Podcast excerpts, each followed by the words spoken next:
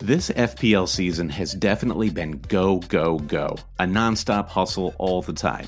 Matches, deadlines, unexpected blank and double game weeks, on top of everything the real world has had in store. Sometimes you need a moment to turn off and hit reset. That's when you reach for Coors Light.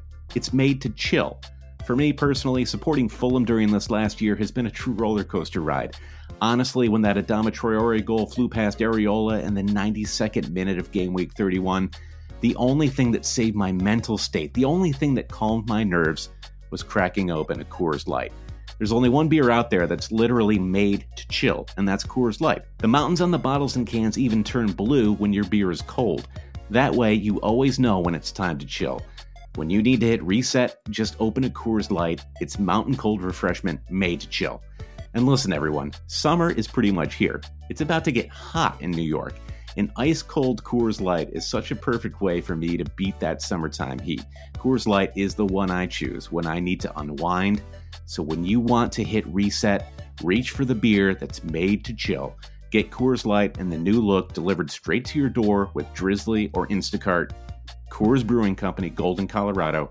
And as always, celebrate.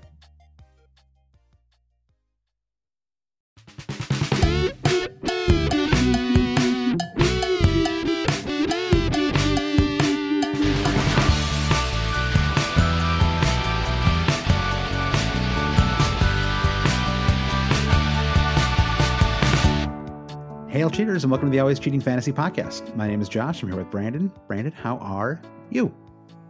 Josh, I'm all right. This weekend of the Premier League, I think by our new standards, counts Mhm. as a kind of normal weekend. Yeah, kind I of. think We're getting closer to normal. I think I think we are getting closer to normal. I think uh, I I like your your tone was a little, you know, reflected on a you, question. how I'm you not- truly not- are. Yeah, uh, yeah. I think that it's uh, yeah. We had some three threes, so we had some some one some one nils.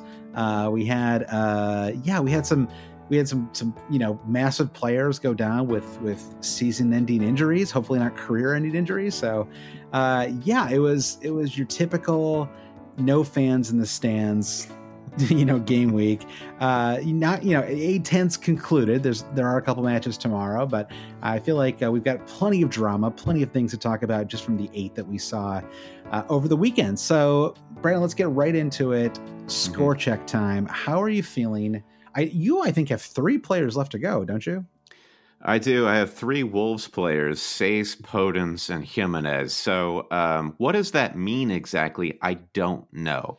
Uh, given my give given my current score, which is fifty Mm-hmm. It's a fifty five net if you include the minus four that I took uh, after we learned about the Ah. Kevin De Bruyne injury. So, right right 55 with Wolves yet to go. And of all the fixtures that I think are hardest to predict from this game week, that Leeds Wolves fixture does stand out. You could see Leeds just absolutely cutting Wolves up because they've kind of been off it for the last few weeks. Mhm. Or maybe we get our old Wolves back. Maybe Jimenez does the business for me because, um, you know, it, it's interesting. I'm looking at my squad and I've got returns from every single one of my players who has played, except for Van Dijk, who Mhm. was publicly assassinated by Jordan Pickford, and Matt Ryan, who was Right. publicly assassinated by the referee. So, uh, Kevin for- Friend? Is that? I think that's yeah. It's no friend to fantasy managers, Brandon. yeah, this is, not a, this is not can a use it Toy. Story theme song. We do not Mhm. have a friend in, in me, or however that goes. Um, so uh, apart from those guys, you, you would expect me to to be pretty happy with that score, but the average going into these last two fixtures on Monday is 50 points. It's a pretty high standard, and I think Manchester Okay. United and Spurs assets have a lot to do with that. All right. Well, Brandon, this is you know this whole fall now is Operation. You know, Josh tries to cheer Brandon up. Okay, uh, it's a it's it's a real life project that is that is also a fantasy project, and I think being nine points ahead, or I guess five, but let's give you let's give let's let's let's be optimistic and and just pick your non Mhm. four point hit score. And also remember, it could have been eight. But you didn't take the minus eight, and that would have that would I- not have I worked was- out. Yeah, I was talking to you about bringing Grealish in for Podence. So at Mhm. least Podence still has the opportunity to do better than Grealish did against uh, against Leicester. That's right. Okay, so Yep. continue this pep talk. Continue this pep talk. I'm here Right. for it. Yeah, so if you would have on Grealish, I mean, you would have had uh, that would have been at least worth minus one, right? Because minus four, he only got you three points. So anything Podence does is going to help that even further. Uh, and you have, I mean, say, I mean, Podence, who knows? But Saiss, I mean, you know, he, I think he could do well. And Jimenez is a great player and who does not require very much at all uh, to score. So even if you only get, you know, four or five points out of that match, that's still enough for you to be on a almost guaranteed green arrow on the game week. So um, there's your optimistic yeah, perspective. I appreciate that, Josh. And yeah, I I do think that the green I'm on a green arrow right now, and I think it'll stick. And the way I'm viewing game week five as so I'm in the camp of managers who are who are still trying to get their season off the ground. We'll mm-hmm. get to you in a moment. You're in a different camp. Uh, but I would view this week less as uh, yet another average week. Like it's not that this week I needed to rocket into the sun. Mm-hmm. I feel like I'm stabilizing a bit this week, yes. and that's as that's as much as I could have asked for. Now I'm looking at my squad, and I've already pinpointed four transfers that I wow. I feel like you're going to make next week a minus twelve. Ah, uh, yeah, let's do it. Let's let's cash it. Let's cash in this nine MFFA, point surplus. Brandon, go for it. um, but I do feel like uh, at least, um, yeah, I feel like I'm stabilizing somewhat.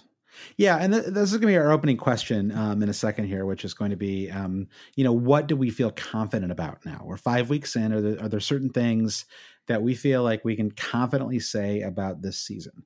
Um, and there there are a few, uh, good and bad. Um, so yeah, I am I'm doing great. Uh, I, I, honestly am. Uh, I played my wild card this week. Uh, I was on the f- official fantasy show talking about my wild card. Uh, I was loud right, Brandon. It's so easy to be loud wrong. We are all, we are so often loud wrong, Brandon, but to be loud right for for once is such a nice feeling. So uh, I talked about the the is risks. That Rufus Wainwright's father, Loud, Loud Wainwright. That's a like a like a, is that a portmanteau or something?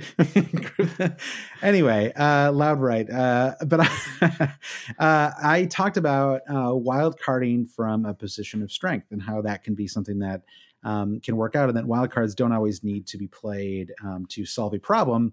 They can be something that help you push on uh, from where you are and really be you know, super aggressive. So I was at around 250k. Uh, and I wildcarded, and I'm on 84 points. I'm at 60k overall. Uh, I still have Stuart Dallas to play tomorrow as well and I feel really good about it. I mean, obviously, and I think you know it, it, went so well that it sort of erases any you know, like you could make an argument, oh, I could have waited until game week 10 or I could have waited until game week, but like I was never going to do it. You know, even at, at, absolute best, I would match how well I've done in this situation, you know, and I also got in early on, on Kane and Son. I captain Kane.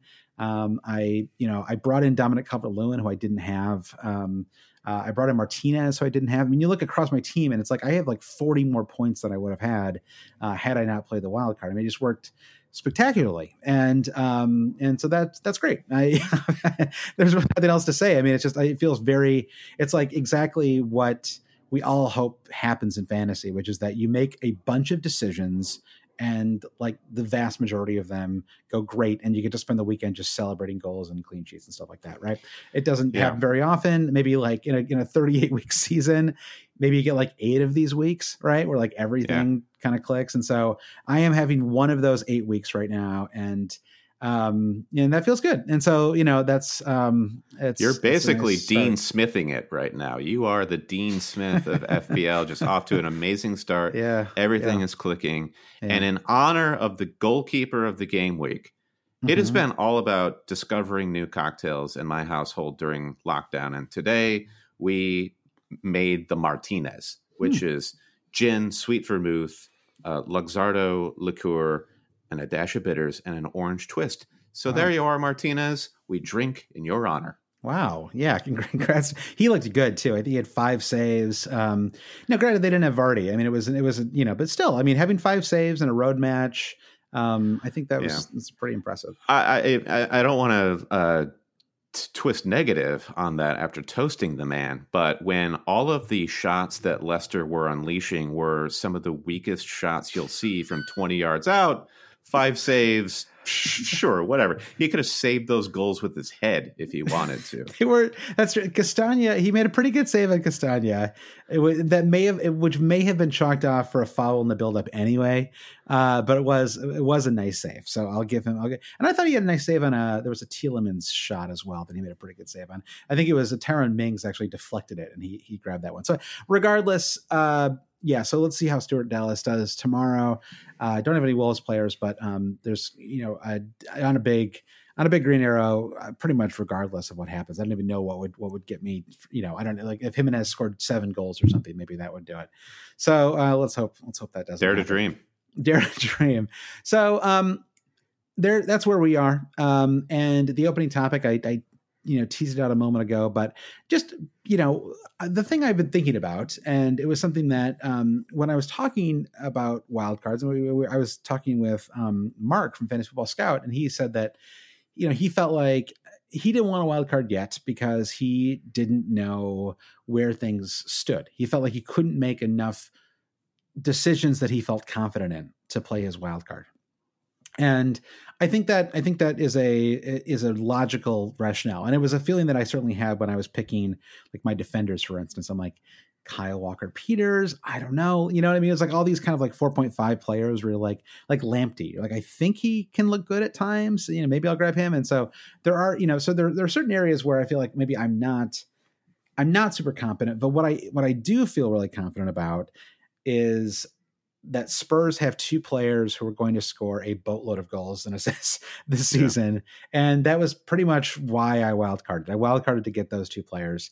And so I throw the question to you, Brandon. What else are we, good or bad? What else are we starting to feel confident about after five weeks? Well, I don't know if we needed five weeks to gather this, but I just don't think enough people are talking about Mo Salah right now. And you've mm. got seven attacking returns in five game weeks. And mm. despite the ups and downs happening at Anfield, Salah is a constant and he looks amazing. He has looked amazing regardless of his level of points returns in each game week, each game yeah. week. And I I think we're not talking about him because most people just already have him slotted in their midfield. But if you have any concerns about Liverpool, let them be focused on their defense. I think Salah will not be hindered. Uh, I mean, unless unless uh, something happens to the fullback situation, which does unlock right. Salah a bit, I think that he is absolutely a constant that we can count on for the rest of the season. I don't know why we're and yeah, I mean to me it's like that that is like a book it like that is I totally agree with you completely. And you know, he's up to almost 50% ownership, which is, you know, I think so I think the the consensus is definitely forming. Uh and I think the question now that I think we have to really start taking more seriously is is the Salah Mane double up, uh, which right obviously that is a an extraordinary outlay of cash uh, that's you know uh, i mean if you bought them at the original price that's 24 million. I guess Mane is at 11.9 now Salah's at 12.3 so let's say you had Salah just at the start of the season. To find 11.9 million to bring in Sadio Mane is not easy. Uh, it can be done um, but but it certainly requires a lot of sacrifices. It really requires a Ryan Brewster or or maybe sacrificing uh, um, maybe sacrificing Robert Robbo or, or Trent, yeah. you know, yeah, or, or yeah. both if you had both. I, I, think that's I think that's the way to look at it. But then on the other hand, how many points do you think you're still going to get from Robertson as compared to to to afford that double up? Like what are what's the cost benefit analysis here? Like are, is the Mane Salah double up going to get you that many more points than just going for Salah and Robertson? And effectively saving yourself four million pounds, if you follow my logic there. Yeah. The other the other constant is also in Liverpool, and I think the best test of our FPL eyes was in the Merseyside derby, and I think that was pretty conclusive proof that Everton are the real deal. Mm-hmm. And Great. I think if you if you look at what is the trajectory that this Everton team is on at this this early point in the season, and you think about Leicester City being uh, having their foot in the top four for quite a long time before totally fading at the end of last season. Yep. I just think if you if you compare this Everton squad to last season's Leicester City, I just see a much more well-rounded outfit, and I think that they are built to last here. And Ancelotti knows what he's doing, so it, I I burning for to end up with James Rodriguez in my midfield, along with Calvert Lewin and Dean in the back. That's one of the big. That's one of the good stories from the start of my season. I think. Yeah, I mean the the Dean move. Uh, I think you know if I were to wild card again, I actually probably would bring in Dean. Um, and that was maybe one spot where I you know, sometimes on a wild card you don't get a player just because you don't like the exact fixture in front of them. You know, you're yeah, like, right. I just don't want, I don't want to have him for this one, and so you're kind of like, and then you kind of like just start tinkering, tinkering, and then you sort of forget. You're like, oh, I ran out of room. Uh, can't bring in Dean, but I think, I think he may work his way into my team uh, at some point soon, uh, possibly for for Saiss or, or Lamptey or, or one of those one of those 4.5 million players. Um, yeah, I mean, he is like I mean, the, the other thing that we know, I, I, feel very confident in saying at this point, is that there are. Okay, let, let, let's let's just look at. I'm not. Gonna, I'm not going to go through all the teams here, but just all 20 teams. Which ones? Okay, starting. I'm I've pulled up my like the stats page on the fancy website. Just looking at all 20 teams.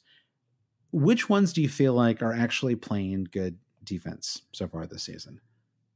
Crystal Palace, Crystal. Palace, Aston mm-hmm. Villa. Yep, Villa and um, does the list end there? I think Wolves. I think Wolves have to have some credit. I mean, they have they've kept two clean sheets and in, in four, and um, yeah, it's yeah. it's the it's the black mark of the uh, West Ham score. Sure. I think that that yeah. does throw you, Just but weird yeah, game. It could be could be a freak result for sure.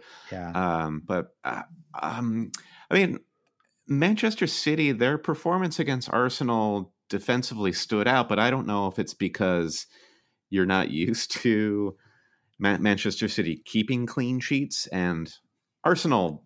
I don't know really what they were what they were at during that match. They didn't really show much attacking yeah. thrust, but Ederson, and I think you mentioned this on Twitter. Ederson is looking like, and it's helped that Alisson is out injured, but the best goalkeeper in the league right now. And yeah. I wouldn't really argue with you too much about that. But I don't know. It's like this is an FPL podcast, and I genuinely still don't think that Manchester City defense is FPL relevant at all. Yeah, I mean, I tweeted this this thing earlier today about how I think that Tyrone Mings is one of the five best center backs in the league right now, and like I, there was a lot of people who were like, "No way, there's no chance," and I was like looking through the teams, and I'm like, "Who's who's better than him?" Like if you go through like all of these all of these and this, i guess it's like i just to, somehow tie this into fantasy like this is just i think part of the reason why aston villa's defense is so good. I mean i think martinez has been great and mings has been so solid too. And it's like you look through all of these teams and you're like okay van Dijk, sure obviously van Dijk, uh, laporte i would i would probably put laporte above him. Once you get past uh, van dijk both of whom who will who will not will probably not see play for another year if, yeah. Oh, Laporte, oh, Laporte, if ever again. What happened with Laporte? I actually missed this. Did Laporte get well, an injury? And well, he's not. Some... He did. He didn't play over the weekend, and he's uh, he's like injury. Pep was like, well, you know, touch and go, whatever. It's just like right. the saga continues. Okay, so maybe he's the best center back in the league right now, Brandon. Welcome well, to a world it, where Tyrone Mings is the best. I I mean I, I, think it's just a funny way to put it because sure. I think as you're saying there aren't a lot of great center backs in the Premier League. I'm not sure there are a lot of great center backs in Europe right now. But if you look at your living room and you're just like, wow, man, that side table is the best side table. You take that side table and you put it in somebody else's living room, and you're like, well, that doesn't really work. Tyrone sure. Mings, and I think this is the miracle of Aston Villa at this point in the season. Like somehow they have just gelled and they are a team. And I think yeah. Mings is he is part of that, but he's also complemented.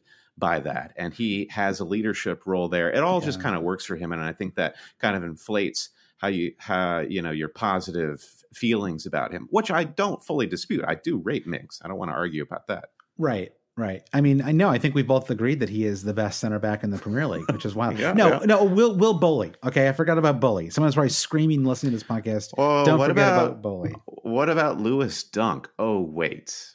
Oh wait. see, is you Del- in, see you in November, Dunk. Have a have a nice Halloween. He is the Premier League king of the self own. Like, how many times have you seen Lewis Dunk just uh, do himself terribly? I know. What a, yeah, it's it, what a, what it happens. wonder It happens so often. It's yeah, and there was a segment. You know, I, I don't mean to keep mentioning this, but I when I did that uh, official FPL show, there was a segment because when you're on it, you know, before you actually appear, I was doing like a Zoom Colin, you end up you like you're basically like it's it's like you're like the fan, you're a spectator. Yeah, yeah, you just watch the first twenty minutes, yeah. um, uh, from like a kind of producer perspective. And they did a clip where it was all of the Brighton teammates talking about who they would own in fantasy, and it was like unanimous. Everyone on Brighton was like Lewis Dunk, like master of the defense, uh, gets you a few goals. He's the one I want if I had anybody in fantasy.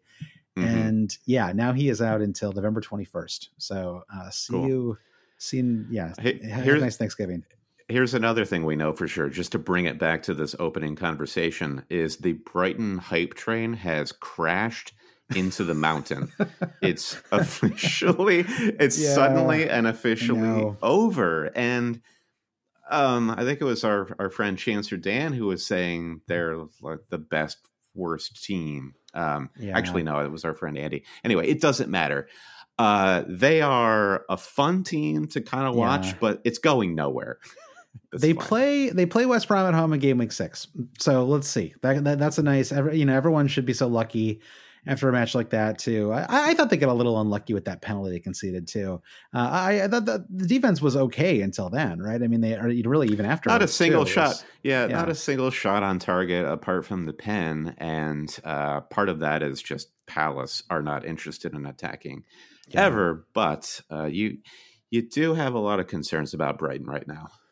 I think the other thing is uh, something I mentioned briefly maybe maybe this is the last thing we'll talk about here in this section. But I, you know, I mentioned this briefly uh, on last week's pod, uh, but maybe it was two weeks ago. But regardless, uh, I the thing about these massive returns that we're seeing is.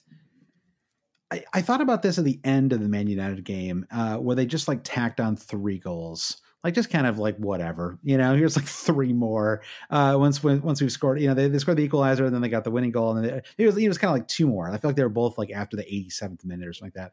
And I was just thinking, like, if this were St. James Park, with a like with all it's a it's a big stadium right? There's like six or seventy thousand fans who can who can fit in that stadium.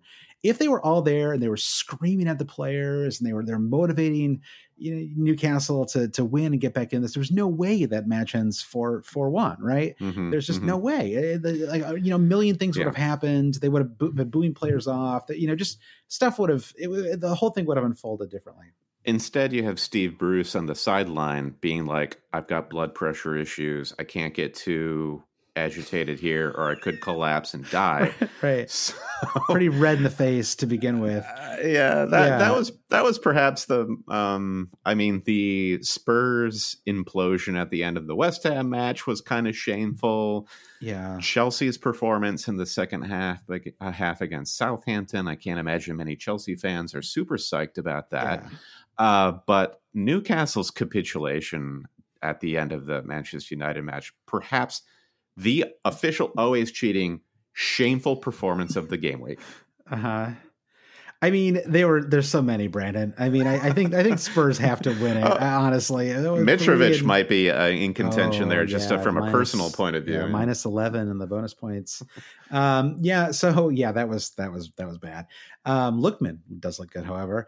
Um, so good. Yeah. So, the, my point though is um, as long we talk, there's like a million ways to explain how crazy the start of the season has been, but to me, the simplest explanation is there are no fans in the stands, and it makes for a very different experience. And I think that leads to teams conceding more goals. I think it leads to a more open, like this is practice style mm-hmm. of play, and I, I just think it, it, you know, in some ways, there's not a lot you can plan for this from a from a fantasy perspective because you know, it's like no one would have captained Son. I mean, I'm sure people did, but like most people would not captain Son away to Man United, for example. Most people, you know, the, the results are not. I mean, you know, uh, Jamie Vardy scoring a hat trick away to to Man City.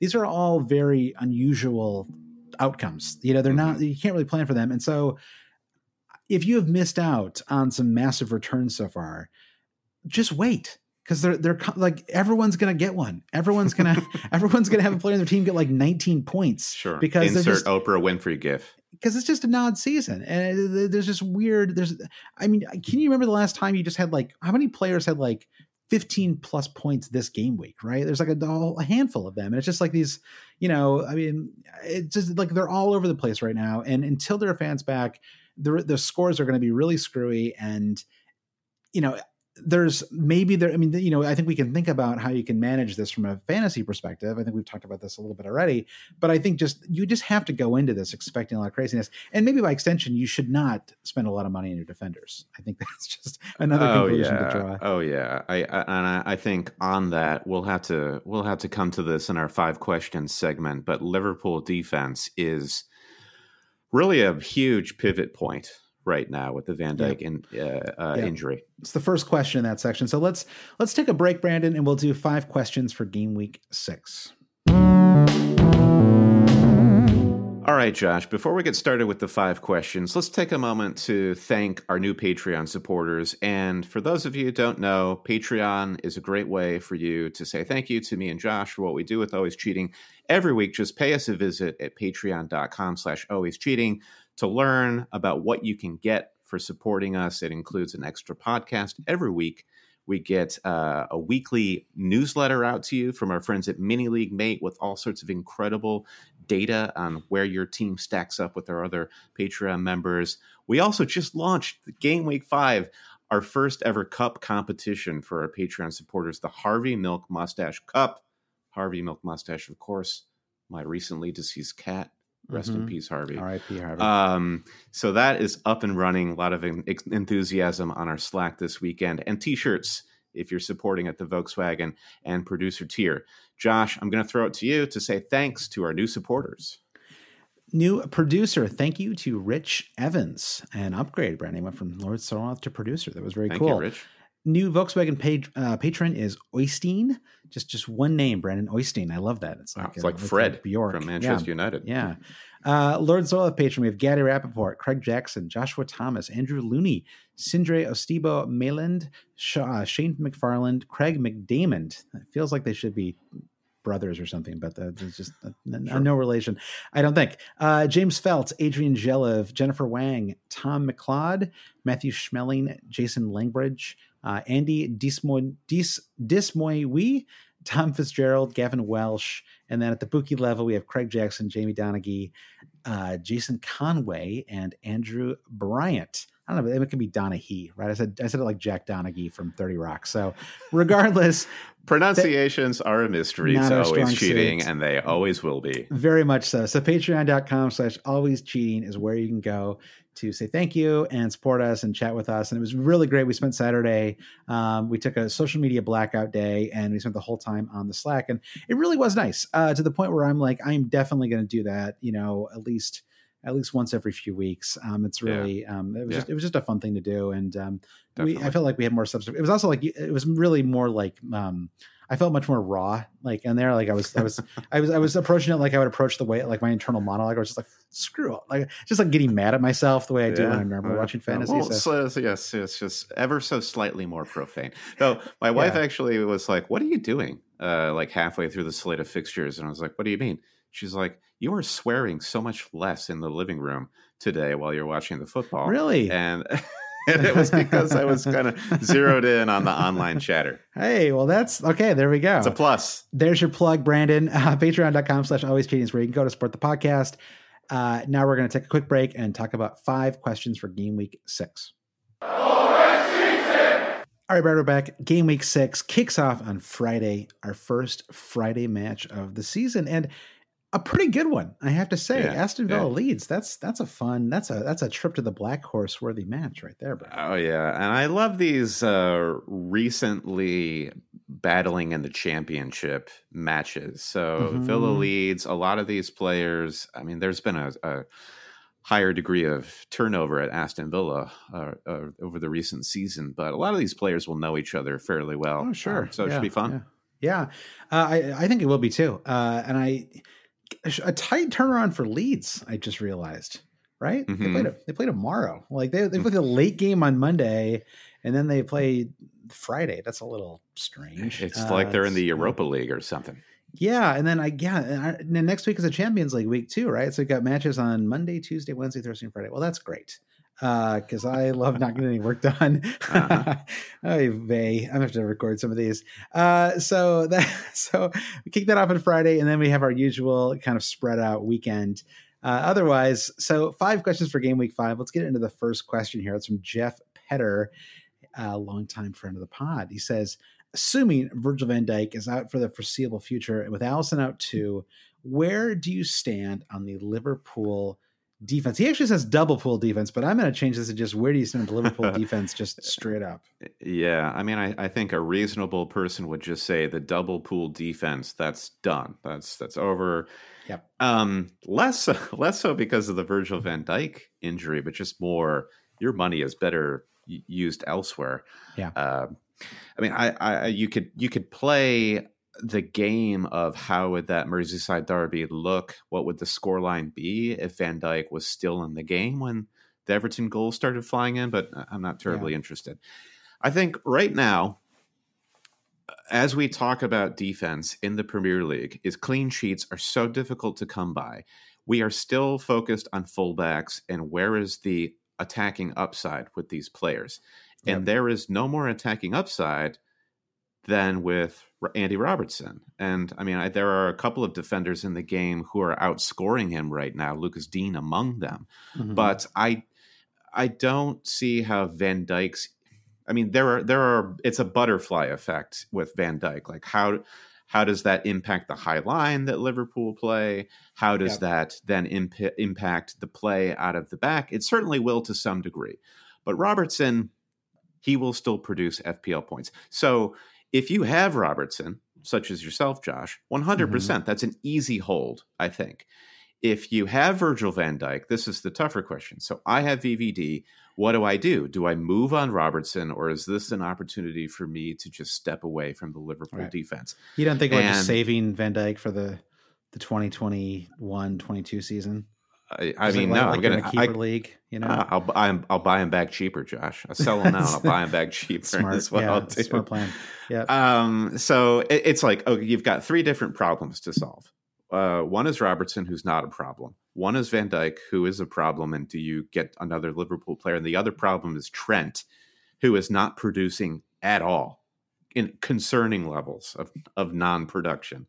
Uh, so I I don't know. I, I feel like Robertson is where I'm leaning, uh, having to replace Virgil van Dijk, just because I do think that Liverpool continue to be a strong enough team mm-hmm. that they will be able to accumulate as many clean sheets as any other team on the top of the table, which will not be many, but if you're looking at the attacking returns from Robbo, that's just what I what I sell myself on. Yeah, I mean, I think Robbo looks fine. He's super. I mean, it's basically like having a winger. I mean, it's, it, you know, I looked at a heat map recently, and it wasn't he wasn't as advanced as I thought. I mean, I, I guess that of course makes sense because he's a defender, and um, it, it's not it's not like they play like three at the back or something where you know he's basically just bombing forward. He's not he's not Matt Doherty, you know, but he is uh, super advanced um, and just so involved. And he and Mane have like such a great relationship. Uh, the way those two play together, I think, is really um, hugely impressive. And so with with Mane back uh, and and seemingly at full strength, I think that really um, that really helps Robertson as well. I think actually think there was a Mane missed a big chance that would have been a Robertson assist. Um, mm-hmm. Should have had two assists in the game. And yeah, I mean, I, I, think I think the Trent one is really hard to answer. I think. Um, you know, I think ultimately they play they play Sheffield and West Ham in their next two you can't drop you can't drop either of those players. Even if you have a double up, you probably can't do anything either until you get to game week eight because those matches are so good for them. The fixtures are good, and I'm sure if you have Liverpool defense, Trent or Robbo, you have concerns about that. If you look at the rest of your team, I'm sure you have a bigger problem to solve than Liverpool defense right now. And you know, I I do think it's a conversation we're going to have to keep having, but yeah, it's there. You probably have a bigger problem, and the fixtures are fine enough as they are.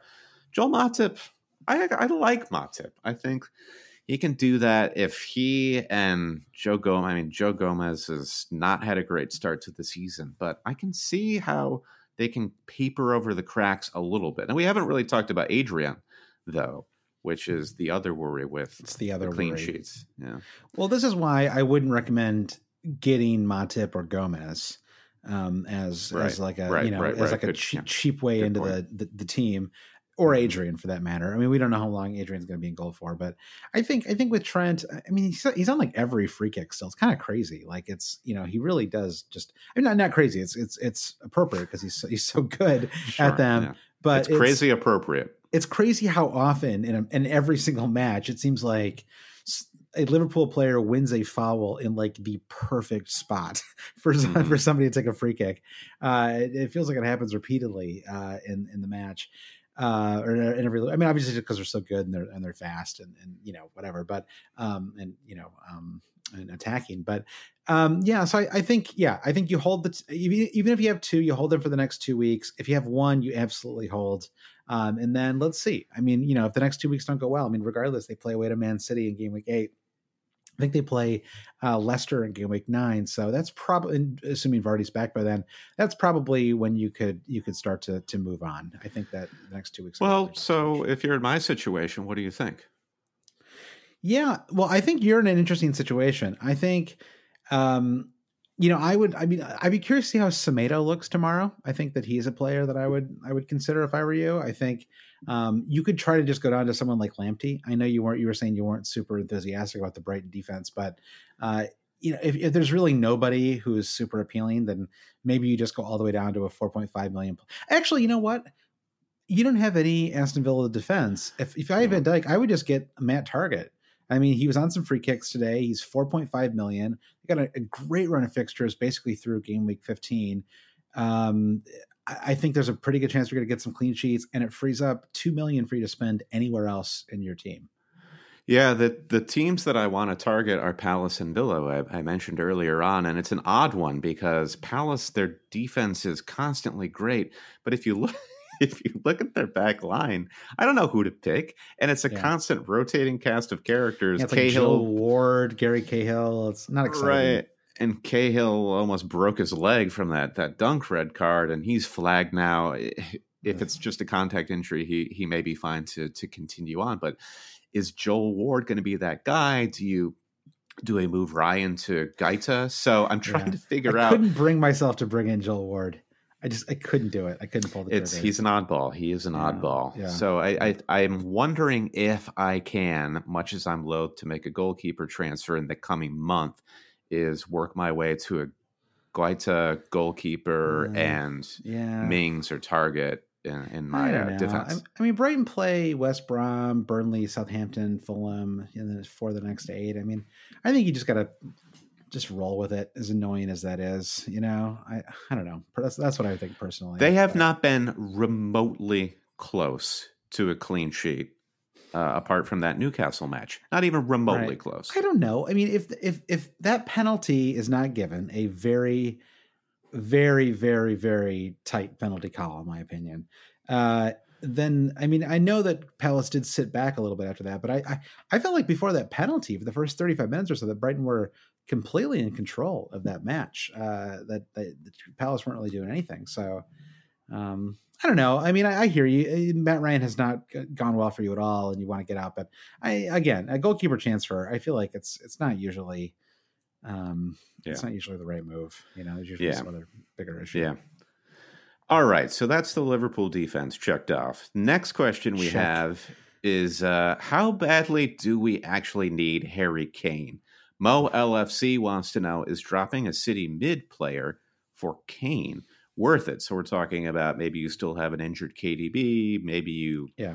you have Raheem Sterling and you're you're looking to improve upon that. Dropping a City mid for Kane worth it given City haven't shown any fantastic relevance so far. So you you're coming off a successful Kane captaincy. Right. Game week five says to you, Josh, everyone should get Kane. No ifs, ands, or buts. I mean, I don't have the numbers in front of me, Brennan. I think that Kane has scored seven thousand fantasy points so far this season. That's just a rough estimate. He's had five goals and seven assists so far this season. He is in the absolute form of his life. He's not that expensive. If this were Sergio Aguero, this would this is like we would all be like rushing to bring him in. Like we would do, be doing everything we can to get this guy. I mean, I, I don't really know what else you need to see at this point. I mean, he has three double digit returns. They have three great fixtures coming up. Uh, I mean, the the only question I have is whether I'm going to captain all three of the next three game weeks. Um, you know, to me, there's no debate between Aguero and Kane and Timo Werner. You just you just get Harry Kane. I mean, it's he's got the fixtures. He has the you know just shy of 30 goals in a season twice pedigree. He's assisting incredibly well. He's got a perfect strike, strike partner right now, and and Son, and now Gareth Bale is is you know I know he didn't could he could have done better in his 15 minutes. I mean, he was he actually. I mean, I don't know. Like he he had too much adrenaline probably for that shot. That's why he missed it. It was a nice run to get. he the created box. the shot, so you have to give shot. him credit Yeah. for that. I mean, Yeah. you do think with a guy uh, under the weight of that many trophies would be able to slot that home, but I, I hear you. Yeah. So I think that um yeah, and so then the question is, okay, Kane's the one you want. Certainly on a wild card, you do it. Is it uh is it burn four? You just have to have this player territory. Maybe not for game week six, right? Way to Burnley. Um, Burnley have not looked good so far this season, but it's still it's still a road match. I don't know, burning four for a player in a road match. Like I wouldn't drop Timo Werner on a minus four to bring in Kane. You know, I might do it on a free transfer. So Yeah. m- maybe the move is to hold it. Oh, sorry. Go ahead. I was just going to say Kane is that level of psychopath though where I mean he could be playing in his like his nephew's backyard and he'd still be like kicking the ball just as hard as he did against Fabianski against like a an 8-year-old. He doesn't care. He wants Yeah. Harry Kane score goal. That's just the way it is. Uh, and Yeah. Burnley, as you say Burnley have looked terrible this season. So Yeah. that is uh, that is burn four territory for me. I think if you're if you if you have a, a weak spot up front, and that could be a weak spot like Mitrovic, and Yeah. this is going to be a real test for Jimenez against Leeds tomorrow because I have the cash in the bank to do Jimenez to Kane. However, Jimenez has Newcastle in game week six, and you know we Yep. we talked about how how uh, just real lackluster Steve Bruce's squad was against Manchester United, and and why would you why would you suddenly uh, get Yeah. get a proven scorer like Jimenez out? But um, I don't know. It's really tough tempting. It's tempting. Yeah, I think if you had the exact cash and you could do it without taking a hit, I would probably do it. To be honest, I would just do Yeah. it. You know, you're not going to regret it, right? I mean, maybe it doesn't pan off immediately, but it probably will. To be to be comes honest, with comes with some kind of warranty, right? I mean, there that's Yeah. that's the Well, true the no regret transfer. Yeah, the warranty is uh, that you get him for West Brom in game week eight, and there's no way he doesn't score. Yeah, like right. Yeah, he'll that one, definitely so, definitely pay you back then. yeah. Uh, yeah, if I do that for free, then not to get too much into my my team, but then I'm starting Justin against Arsenal for Leicester. So that's the situation that I'm negotiating. But uh, uh, I think think 'cause the I Van Dijk. Yeah. right. So I, I think that's Harry Kane. There, he's he's hot. He's hot property. Yeah, he is. Um, and uh, yeah, I think the uh, yeah. So, oh, God, I mean, I would move Werner to Kane too. I, I like, I don't know, Werner. it's like he had a he had a good match. He's a good player. I don't know Yeah. why him scoring 16 points wasn't enough for me to be like, I'm totally sold. Like, I'm not. I'm not sold on, Hey, on Chelsea. he's- I'm he's- just not sold on. He's keeping goal scoring pace with Kurt Zouma now. So what's not to love? What's not to love about Timo Werner? We have we have a Werner question in the lightning round. So let's hold our hotter Okay. takes for All right, Chelsea we'll, we'll save uh, until we until we get there. Well, what's Okay. the next question we have to satisfy? Yeah, yeah. Now, question number three is: Do we still want anyone at Man City? Raul says, uh, with the news that Jesus may uh, could be out longer than first reported, should we look at Aguero as a route into the City attack um, at 10.4 million, possibly as a Vardy replacement? I think we've answered the Aguero question with our Yeah. Kane talk, where Yeah, how do you I think thought, I thought Aguero, Aguero, looked? I think he looked okay. Um, I I didn't think he he looked like a player who had lost a step or anything like that against Arsenal, and Yeah, um, I don't think there was too much being created around him. It was a nice layoff that he had for Phil Foden to create the Sterling goal ultimately. yeah, However, it's it's all this price point analysis in your FPL squad, and Yeah. I don't see how Aguero right now in current form and FPL price can compete with Harry Kane, and I don't see how people are restructuring their team to get two 10 plus strikers up front. It's just not happening. So by virtue yeah. of elimination, strictly, Aguero is off the table. And uh, then then for me, if the rest of the Manchester City conversation is just a straight up buy, sell, hold, and I think you're in hesitant hold territory. I don't think I would recommend yeah. even selling Phil Foden so long as key. So, uh, and a lot of this also depends on what Pep says about Kevin De Bruyne, because what we know about De Bruyne's injury is it's one of those. It could the story could change with Friday's press conference, or whether they had the press conference on Thursday or Friday. Yeah. Um, but uh, yeah, I think I think City they they don't look great, but I don't think it's worth a transfer right now.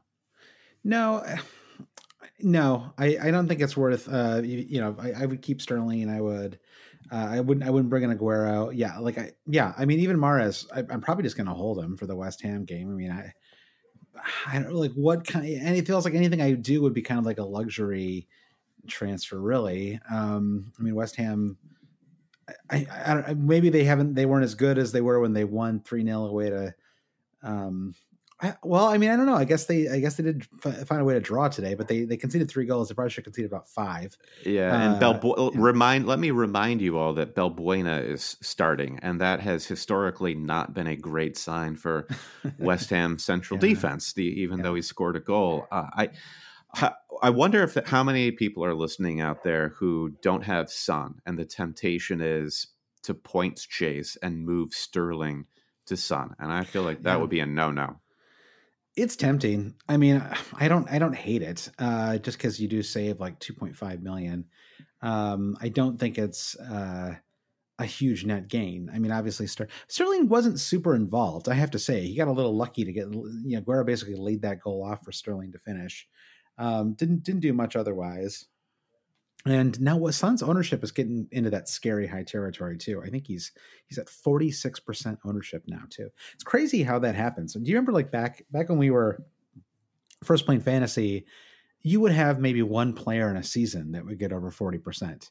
You know, yeah. it was just not a common thing to to have but like I think just because of the kind of like the how much uh, you know how much knowledge there is out there and you know commentary and things like that that I think we now have we now have three, play, four players. So you have Salah, Son, Rodriguez, and uh, Calvert Lewin. They're all over 40%. And Calvert Lewin's at 53% ownership. that is yeah. extremely high. That's why Kane, yeah. Kane's only at 31%, which is kind of interesting. He's still a little bit of a, a little bit differential, which is kind of kind of interesting for for a player uh, who's doing as well as he is. So um, yeah, another another temptation, temptating reason to get Kane, right? It's um, like Temptation Island yeah. over here. All right, I'm just looking at Manchester City's fixtures coming up. So we mentioned West Ham in game week six, followed by Sheffield United. They are not great. Liverpool, very mouth-watering fixtures just from a from a spectator point of view in game mm-hmm. week eight. Spurs, Burnley, Fulham. This there is this inflection point in game week nine where Spurs fixtures get a little trickier. Manchester United's fixtures really open up yeah. And City, I think, might be uh, more on our minds come game weeks nine and 10. I think City could be more on our minds. I think that, um, yeah, Man United, I, I don't know. I, I don't think that I, if I keep Mahrez, I don't think he survives more than one more week, not unless he, he does really well, because I, I don't really want him for the Liverpool and Spurs matches. It's, it's just interesting the way we think about Man, Man City. And it's like this, it's just weird. Like without, without Silva and KDB, you're like, oh, this like like I hope this hodgepodge of players can can make it work. I mean, they started yesterday with with Aguero, Raheem Sterling, Riyad Mahrez, Bernardo Silva, Rodrigo, um, you know, like Kyle Walker. It was like, you know, the best goalkeeper in the Premier League. It was like they have all of these things, and yet it was like they had to gut out that one nil win. It was just a, it was just Arsenal's game plan. I, it was like their game plan was like, I, let's just not lose by too much. Like it was a very, uh, I, I, mean, I guess that was maybe that just was born from you know not like it, and Arsenal obviously had some really bad losses away to Man City over the years, but um, I, I I wonder. I mean, Arsenal certainly set up you know in a more defensive way. I mean, I, am not really sure why it took so long for them to put Lacazette on, for example. I felt, I felt like that could have really um, opened up their attack a little bit more. I, don't you feel like I don't you feel like they could have pushed for an equalizer more in that in that match?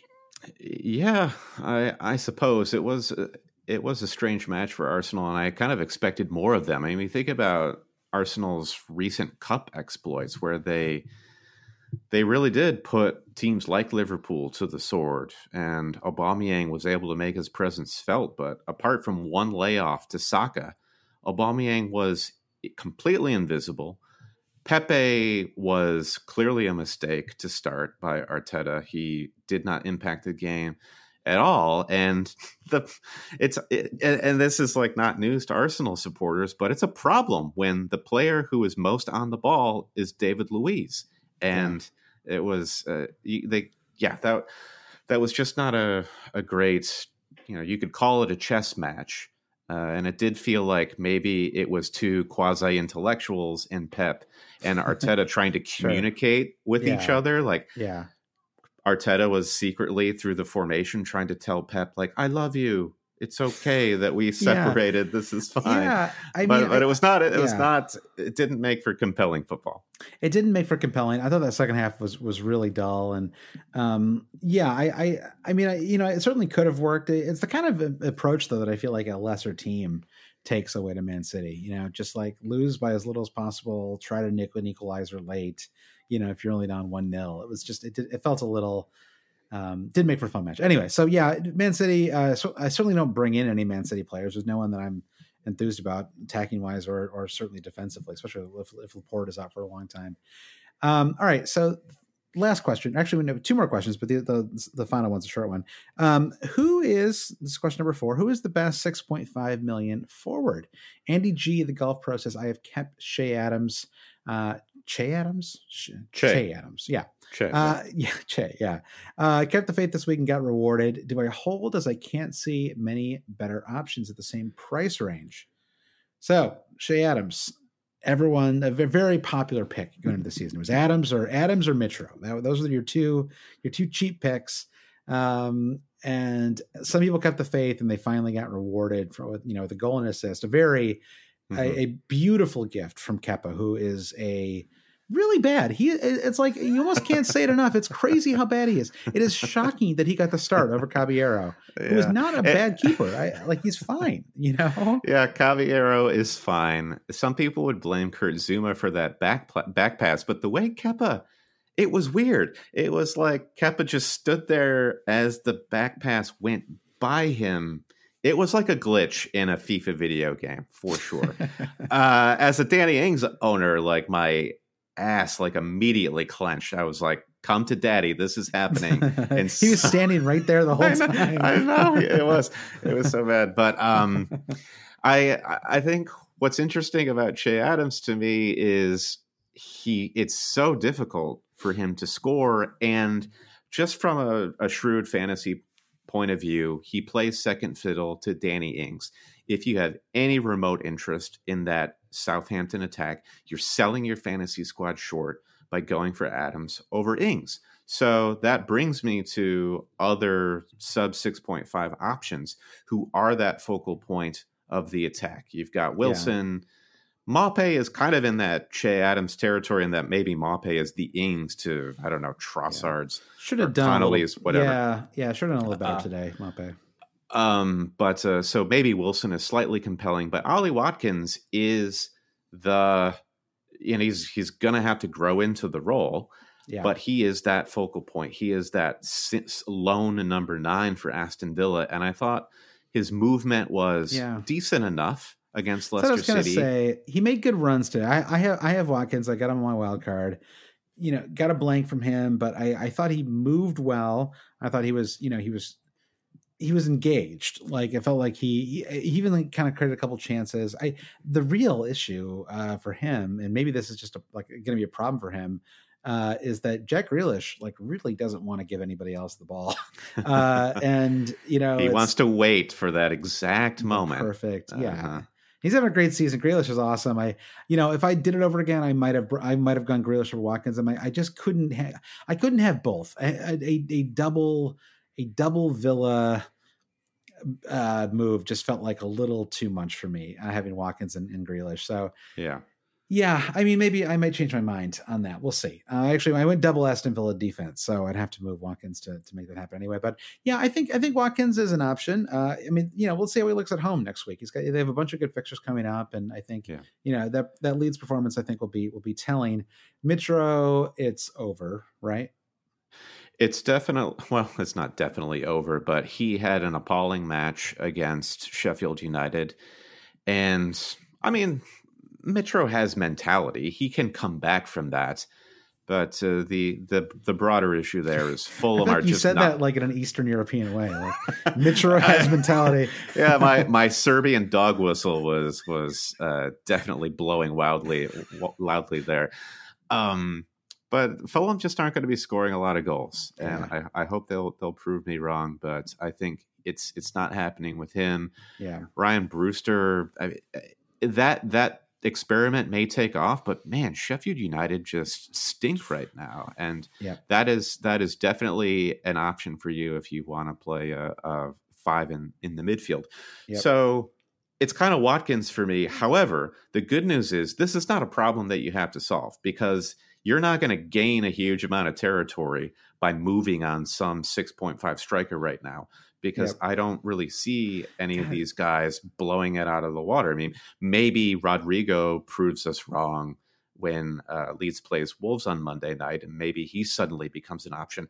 But if that if that suddenly happens, then you know which what to do. You know to get yeah. him instead of Watkins. Yeah, it feels like this recurring theme with I, maybe this is a sign that things are settling in a little bit because I feel like a hold, hold, hold is kind of the theme. I think Callum Wilson is uh, is one to consider. Uh, he had a, a, very poor match, I thought, in the Man United match, uh, just not not involved at all. Uh, but they have a pretty decent run of fixtures after this Wolves match in game week six.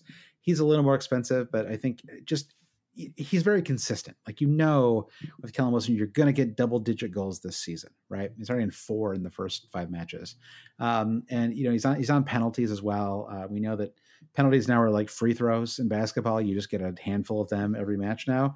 So, so you know, maybe it is. It's, so it's awful, but you know, so Wilson might be one to um, one to consider. I don't know. Like, just he's going to make those penalties too more times than not. Right? It's just mm-hmm. yeah. Antonio. Antonio got flagged. I hadn't realized that. Um, he's got a hamstring issue apparently, which is he just annoying. loves football too much, Josh. Yeah, he's a very injury prone, unfortunately. But I think uh, Watkins to Antonio in game week eight could be something I, I consider. Okay. They play they play right. Fulham. They play Fulham, uh, Sheffield United, and Villa at eight through ten. So that could be something to consider. Um, so yeah, I think I, like you said, there's there's no clear answers. I think I still think Rodrigo and, and Bamford too are, are two, but I, I just don't know enough about either one to to feel I, I, don't feel confident, I should say, about either one to do it. All right, final question. Uh, best captain pick for game week six think it comes down to two or three players here. What do you think? Right. Salah home at Anfield against Sheffield United. I've made my feelings pretty clear about Sheffield United this season, and I think mm-hmm. that's a great matchup for Salah.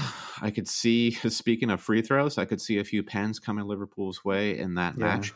And uh, it, it's not really cut and dry because Spurs just continue to dazzle in attack. And I, I know you'd be strongly considering Harry Kane. What about Son's performance versus Kane's against West Ham? Would you consider yeah. going Son over Kane at any point, holding both of them?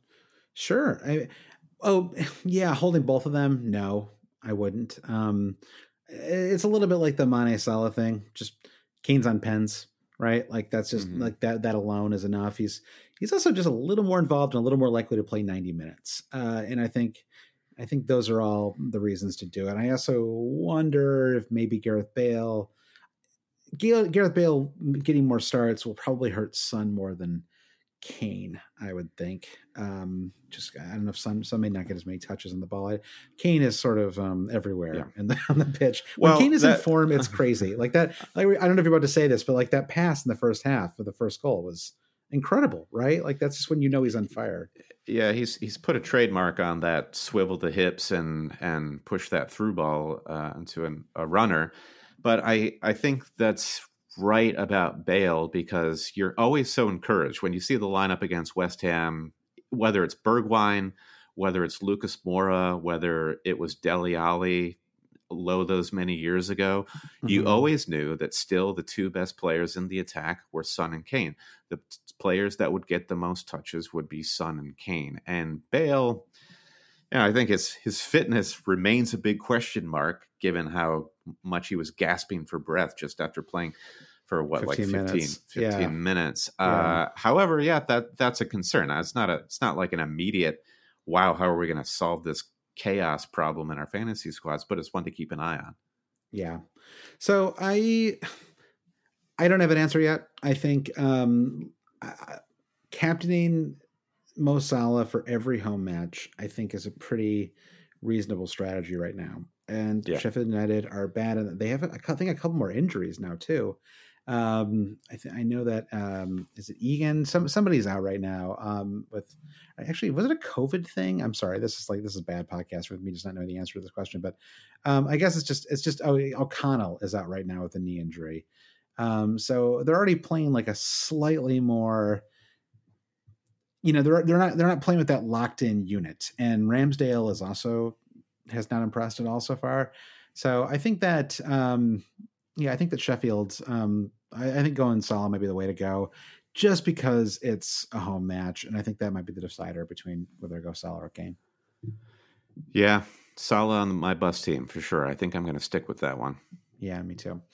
All right, uh, let's take a break, and we'll get back with our lightning round. Just a three question lightning round this time, Brandon. All right, see you soon. All right, gang. Even though sports had a break, your business didn't. You have to keep moving, and that makes hiring more important than ever. Indeed is here to help. Indeed.com is the number one job site in the world because Indeed gets you the best people fast. Unlike other sites, Indeed gives you full control and payment flexibility over your hiring.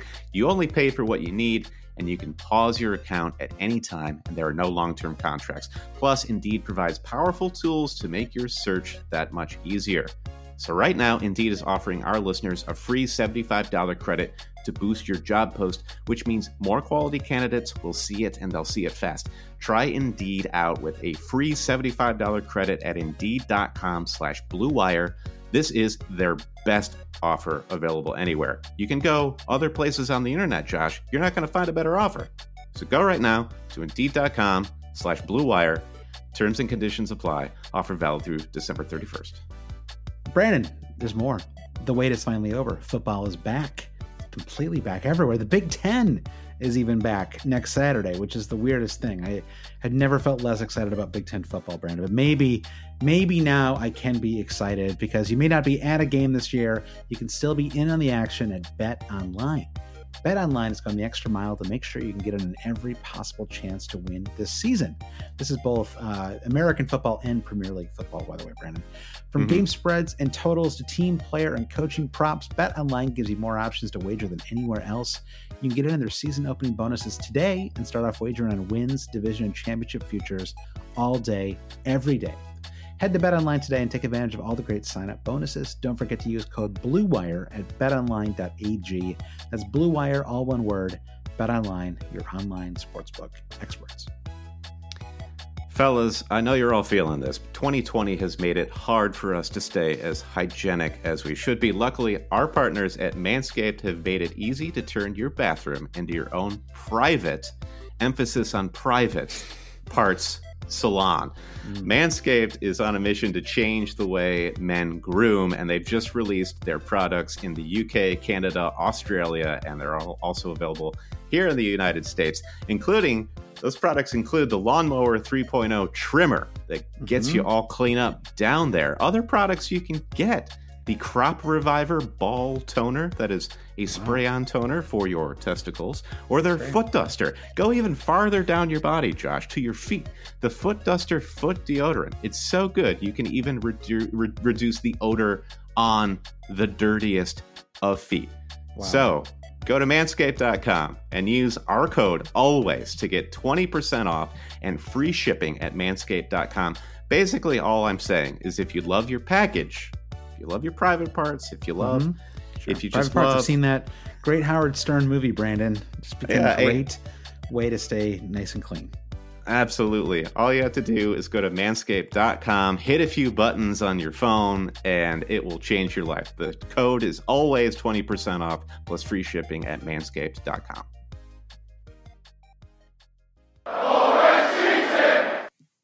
Brandon, we're back. Three question lightning round. First question comes from Dave Vinton. He says, All aboard the Werner wagon again. again. All right. So I feel like we have to preface this by saying both you and I, we played Fantasy Bundesliga over the summer. Yep.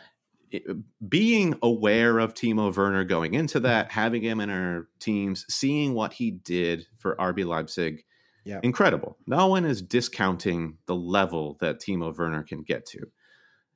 And if you compare uh, two matches, Chelsea Southampton and Spurs West Ham. Both of these matches were a tale of two halves, right? So Chelsea, I remember the fantasy conversation during the first half is holy crap, how do we all get Chilwell into our teams? He was just delivering magnificent balls. Uh, and Chelsea attackers were getting on the end of them. They looked pretty good. And then the second half, Chilwell disappeared. Southampton were resurgent, and it was the the sheen came off of Chelsea. So mm-hmm. you just feel like there's still a lot of work to do. Now, the way I would compare that to Spurs West Ham is Spurs dominated West Ham in the first half, and then the second half was a totally different thing. But Spurs assets, we know them. They understand the team and the system that they play in. They can be, I think, from a fantasy point of view, counted on a bit more.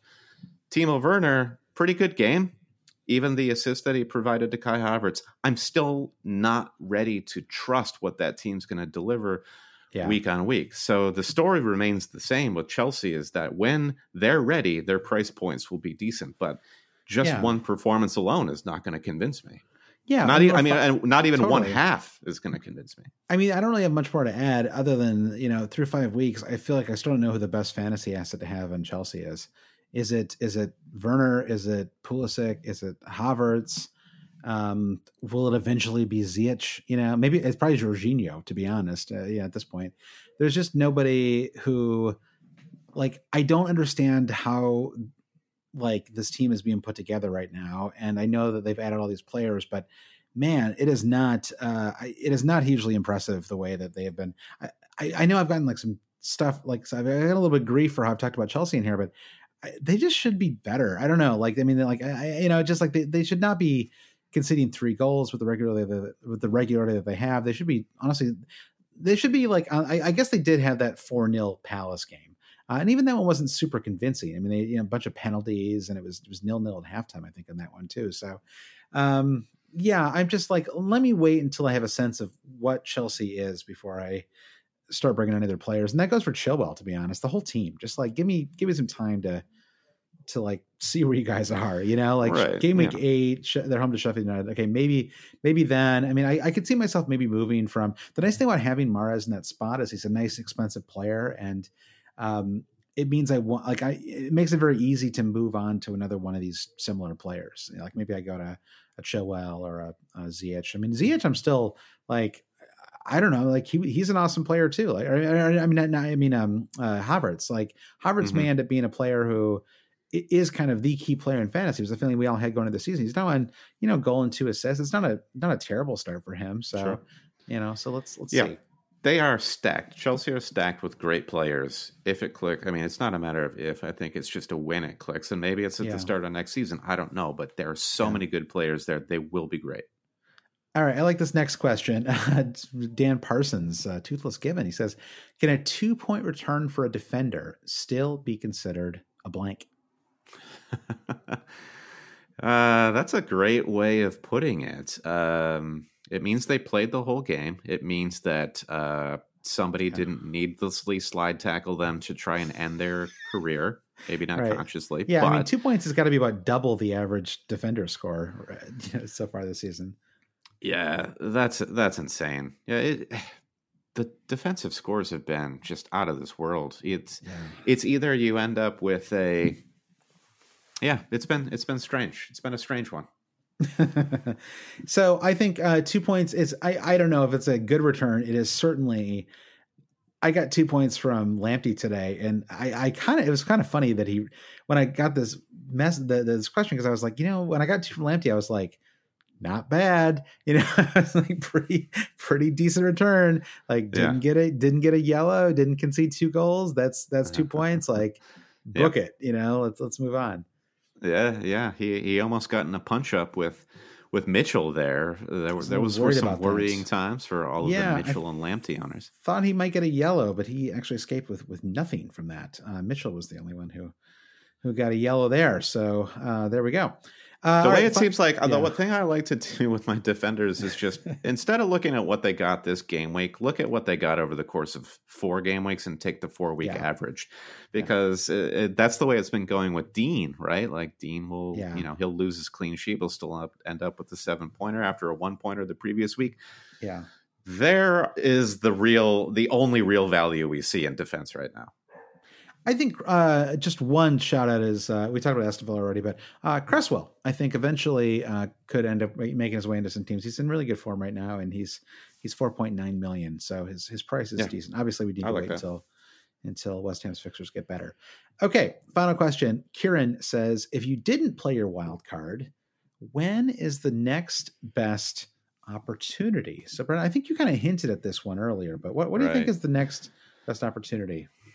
Yeah, game week nine is that next inflection point. And Manchester United, God, we haven't really talked too much about that game against Newcastle and how they just decided to just rain goals upon yeah. upon Newcastle yeah. at the end. Yeah. So they're kind of a bit of sh- in they're in a bit of shambles at the moment, but they can produce. So if you look at game week nine, they host West Brom at Old Trafford, then it's Southampton, West Ham, the Manchester Derby, followed by Sheffield United in game week 13.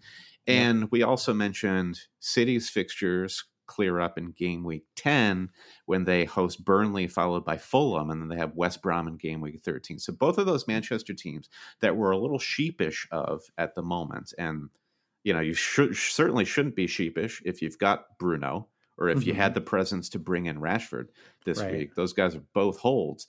But um, I think the interesting point with those guys is a lot of us have other midfielders that are producing, whether it's whether it's Rodriguez, whether it's uh, whether it's uh, Salah, Mane, or uh, Son. There are plenty of mm-hmm. options, but it starts to turn at game week nine. So I think that's your next point at which you could consider playing the wild card. Yeah, I, th- I think that's that, that's what I would say as, as well. Uh, I think uh, nine or even maybe ten uh, those those two feel like the the time to do it. Nine is tempting because um, so a little bit like game week five, you get that two week um, international break to to tinker with things and wait and see who comes out injured or who got yeah, COVID. Right. I guess that's the new thing. Um, all right, so and you know and, uh, the COVID wildcard thing. I mean, I, I you know like you know wait until there's a massive outbreak and play it then. I mean, I, to me, it's just like I, I there know. won't be any matches. So yeah, why? Yeah, there won't, well, there won't be any matches. You... That that's true. You, you, might just get unlimited transfers going to the next game week. But I also think that it's um, like if your team needs fixing, you got to just fix it. You know, like you can't. There's this temptation to wait until the conditions are just perfectly, perfectly optimal.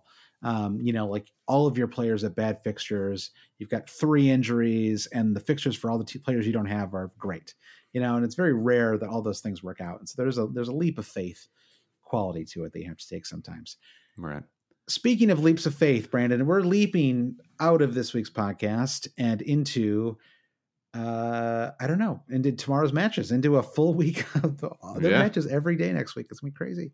Um, so thank you for listening. Just one final note. Uh, again, I, I hate to hit this so much, but if you if you you know it's it's what helps keeps the keep the the servers going and all that stuff. If you want to support the podcast, go to patreon.com slash always cheating. Uh, you can become a supporter and say thanks for what we do. Uh, get access to uh, an extra podcast each week, our Slack forum, and a lot more. Brandon, can you please thank our producer patrons?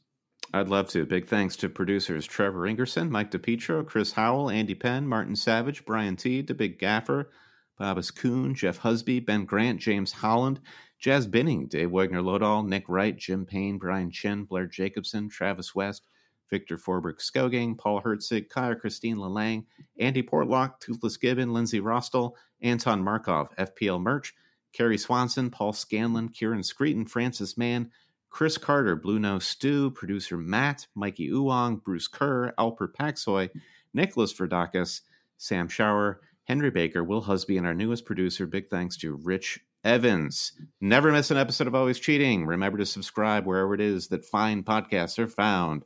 And if you have a moment, just go to that Apple Podcast app, give us five stars, leave us a review if you like. That really does help the pod. And follow us wherever you're on social media, be it Twitter, Instagram, Facebook. And if you have a big question, a real big meatball of a question that you have for me and Josh, you can always hit us up on email hellcheaters at gmail.com. All this information and more is available at our website, alwayscheating.com. That was beautiful, Brandon. Uh, nothing else to say except uh, good luck to everybody tomorrow. Good luck to all the Champions League teams. Remember to keep your transfers as long as possible. You might want to use them. Might need to use them. You might want to, you might want to, but you might need to use them. Needs, yeah, need slash want. Yeah, yep, yeah, yep. Poku, wherever you are, uh, I love you we, we, forever. Yeah, it's, it's a it's a great love fest between the Always Dream podcast and sweet sweet Poku. All right, bye.